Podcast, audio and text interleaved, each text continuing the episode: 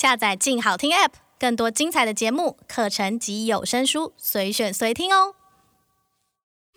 Welcome to Daphne's Magic House，欢迎来到英语共读魔法屋。用亲子共读玩出英语好感度，用亲子共读玩出英语力。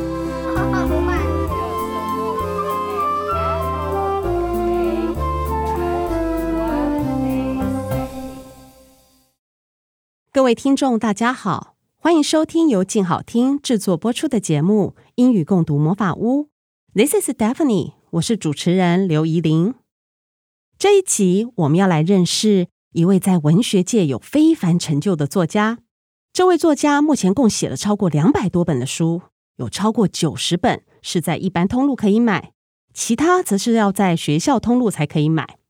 因为他在文学界上的付出。所以在二零零一年时获颁大英帝国元佐勋章，又在二零一九年荣获大英帝国司令勋章。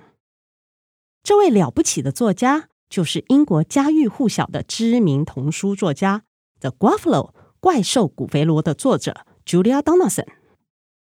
这位英国童书桂冠作家，以他独有的幽默特质，用趣味又带点韵律的文字，创造了无数精彩的作品。其中又以一九九九年出版的闻名全世界的《Gruffalo》最为经典。故事讲述一只小老鼠和他想象中的毛毛怪兽 Gruffalo 在森林中冒险的趣味故事。这本曾被 BBC 票选为最爱的床边故事之一，不仅有各种版本的绘本呈现，还被做成动画，甚至成为舞台剧呢。而 Julia Donaldson 的经典系列故事，在台湾就有好几组的搭配，有《Room on the Broom》巫婆的扫帚，《The Snail and the Whale》小海螺和大鲸鱼，《Charlie Cook's Favorite Book》查理库最爱的一本书，《A Squash and a Squeeze》又窄又小的房子，《The Pepper Dolls》纸娃娃手牵手，和《The Gruffalo's Child》古小乐来了等精彩绘本。Julia Donaldson 像是绘本剧场般的超级写手，写出来的绘本常常被学生当作舞台剧或话剧的方式来呈现。包含在 Julia Donaldson 的官网上，就有他自说自演的小剧场内容，十分生动有趣。Follow me to the Magic House。一九四八年在伦敦出生的 Julia Donaldson。从他五岁生日那年，收到父亲送给他的一本书，叫做《The Book of a Thousand Poems》。这本书收录了一千首最受欢迎的经典童诗。自那个时候起，就开启了他想要成为诗人的念头。但是这中间并没有那么的顺遂。他是直到一九九三年四十五岁的那一年，一首他写的歌谣《A Squash and a Squeeze》又窄又小的房子。被出版成书了以后，才真的展开了他作者的路。在这本书发行之前，他已经替儿童节目写了许多的歌谣。大家猜猜看，这本书的插画家是谁呀？就是我们在第三集节目中曾介绍《Pip and Posy》皮皮与波西的作家 S.L. Shuffler。之后，Julia Donaldson 把之前所写的话剧文本寄给了出版社。这些都是他之前为了自己的孩子学校写的一些故事剧本，没想到就这样出版了四十六本呢。但是让他成为世界级的作家，却是在一九九九年跟 S.L. 合作的《The Gruffalo》这本书，而这本书也为 Julia Donaldson 赢得英国聪明书金奖、英国兰彼得童书奖等多项奖项，翻译超过四十多种不同语言的版本，全球总销售量超过千万本呢。而这个故事改编的动画也获奖无数，像是安锡国际动画节得奖动画、巴西国际动画节最佳儿童动画和奥斯卡最佳动画短片提名等殊荣。大家知道 Julia Donaldson 这本《The Gruffalo》灵感从哪里而来的吗？《The Gruffalo》这个故事是在讲一只小老鼠到森林冒险，在森林里遇到了狐狸、猫头鹰和蛇，他们都想要吃掉这只小老鼠。所以，小老鼠就决定掰出一只叫做 Grufflo 的毛毛怪，想要来吓阻大家。他说：“这个 Grufflo 有着很可怕的爪子、尾巴和超级吓人的牙齿。那些动物因为害怕 Grufflo，所以都不敢接近小老鼠。结果没想到，森林里面还真的有 Grufflo 哎，而且他也真的想要吃掉小老鼠。小老鼠就骗 Grufflo 自己才是这里面最厉害、凶猛的动物。要 Gruffalo 跟在他后面看看，大家是不是看到他就会惊慌逃跑？Gruffalo 就跟在小老鼠后面，看到每个动物真的都很害怕小老鼠，哎，因此也真的相信小老鼠就是丛林里最可怕的动物。最后，Gruffalo 也吓得落荒而逃。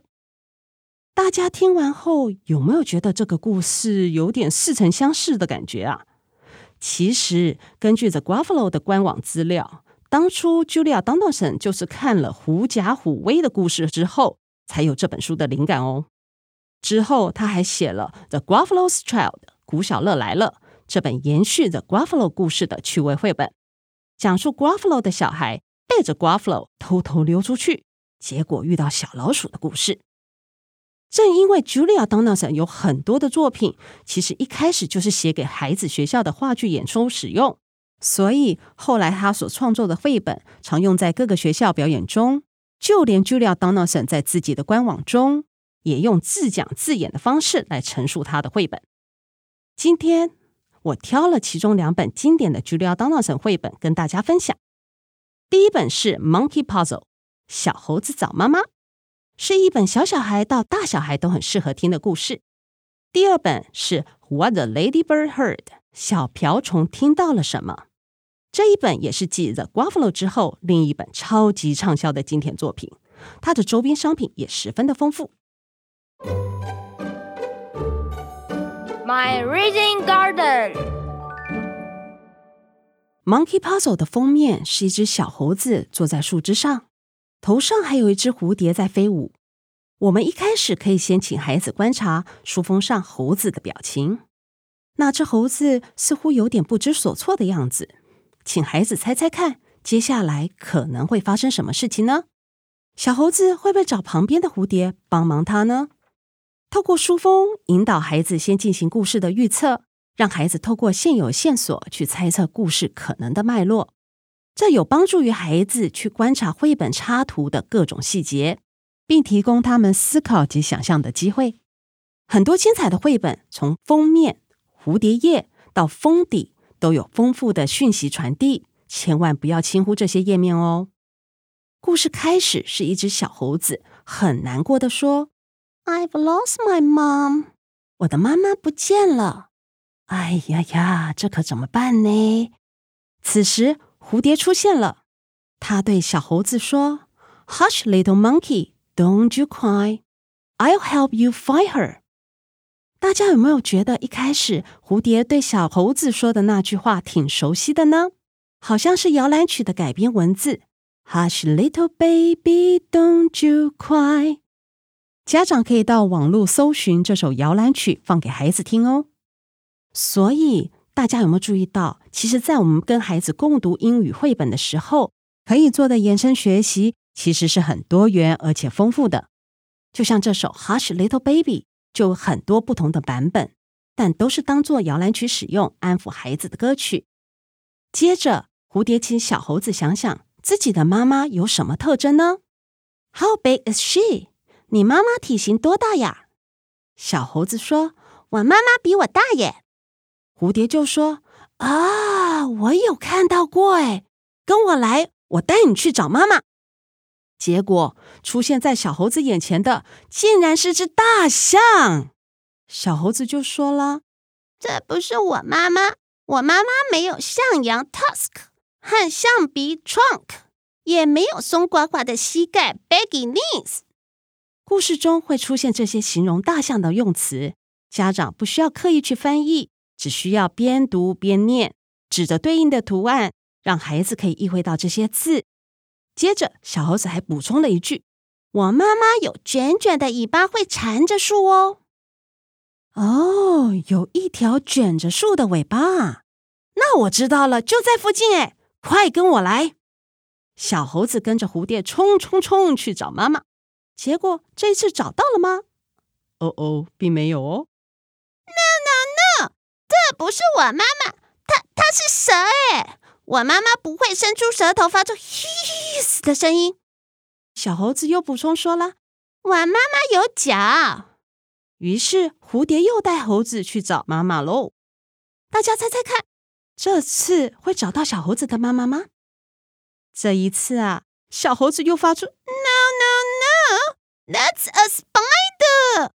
哦哦，蝴蝶虽然重点抓对了，但是这个生物的脚比小猴子的妈妈多更多个，而且猴子还说，他妈妈喜欢吃的是水果，不是苍蝇 （fly）。猴子妈妈还喜欢爬到树顶 （tree tops）。嗯，蝴蝶又听到另一个重点了。就是猴子妈妈住在树上，也喜欢躲在高处。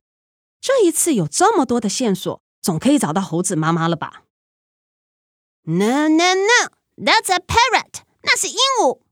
Mom's got a nose, not a beak. 我妈妈有鼻子，不是鸟嘴啦。家长念到 nose 的时候，可以指着自己或孩子的鼻子；而念到 beak 鸟嘴时，可以指着插图中鹦鹉的鸟嘴。让孩子清楚知道两者的不同。小猴子又继续描述猴子妈妈的特征。蝴蝶再带着小猴子去找妈妈，却找到了青蛙，因为小猴子跟他说，猴子妈妈会 leaps and springs，可以跳到很远的地方。接着又根据小猴子给的其他特征，再找到的却是蝙蝠，因为他说猴子妈妈是 brown and furry，咖啡色，而且还毛茸茸的。就这样一路奔波下。蝴蝶又把小猴子带到了河边，竟然又回到了原点，又是那一只超级大象。这次小猴子超级不开心地说：“Butterfly, butterfly, can't you see? None of these creatures looks like me.” 蝴蝶啊，蝴蝶，你难道看不出来吗？这些动物没有一个跟我长得一样啊。You never told me she looked like you. 蝴蝶很委屈的抱怨说：“小猴子，你一开始没有讲清楚啊！原来猴子妈妈跟你长得很像啊！”小猴子说：“Of course I didn't. I thought you knew.” 是啊，我没有说，我以为你知道啊。蝴蝶就很委屈的说：“我怎么可能会知道呢？”于是他把小猴子带到他的家，让他看他自己的孩子们。大家想想看。蝴蝶小时候长的样子是什么样呀？啊，就是 caterpillar 毛毛虫啊。那毛毛虫长得跟蝴蝶很像吗？当然不像啦。也难怪蝴蝶压根没有想过小猴子会长得跟他妈妈很像啊。所以这是不是很重要的沟通问题呀？很多时候我们都会认为对方应该要知道，而用自己的观点去看事情。但我们自认为是那样时，对方就真的会知道吗？这也是从故事中可以引导孩子去思索关于人与人之间沟通的问题。好啦好啦，现在终于真相大了一个白呀！这次蝴蝶带小猴子去找跟它长得很像的动物了，结果竟然是猴子爸爸。当然，找到了爸爸就可以顺利回家找妈妈抱抱喽。这是不是一个很幽默又搞笑的故事啊？但是在字里行间却又带点深意。我们可以跟孩子聊与人沟通的方式，也可以学习到不同动物的基本特征跟行为。与孩子共读完这本书后，我们可以一起找有关于猴子和蝴蝶的成长科普读本来做进一步的延伸学习。除了增加孩子的英语语汇深度，在自然科学方面的知识也可以跟着孩子一起共学呢。What the ladybird heard，小瓢虫听到了什么？是 Julia Donaldson 和 Lydia Monks 合作的畅销书之一。Lydia Monks 擅长于用拼贴组合的方式来呈现她的作品，色彩鲜明亮眼，辨识度很高。他被视为是当代最具原创力的绘本艺术家之一。Julia Donaldson 除了和 S.L. s h a f f l e r 合作多次以外，和 Lydia Monks 也合作了不少绘本。因此，台湾有些套书会将 Julia 和 Estelle 合作的做成一组，而和 Lydia Monks 的另外做一组来销售。大家可以购买这些不同的套书组合，欣赏不同插画家所呈现出来的风格哦。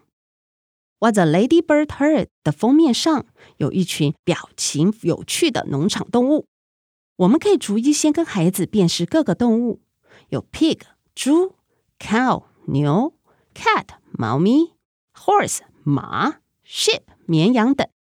各个动物的颜色也可以逐一跟孩子讨论哦。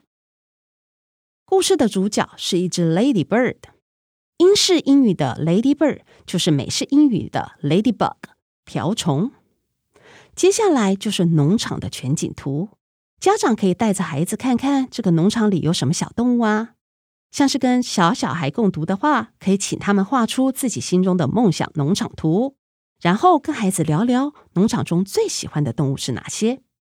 在这本书里，孩子可以认识到很多农场动物的名称，像是 hen 母鸡、duck 鸭子、goose 鹅、sheep 绵羊、horse 马。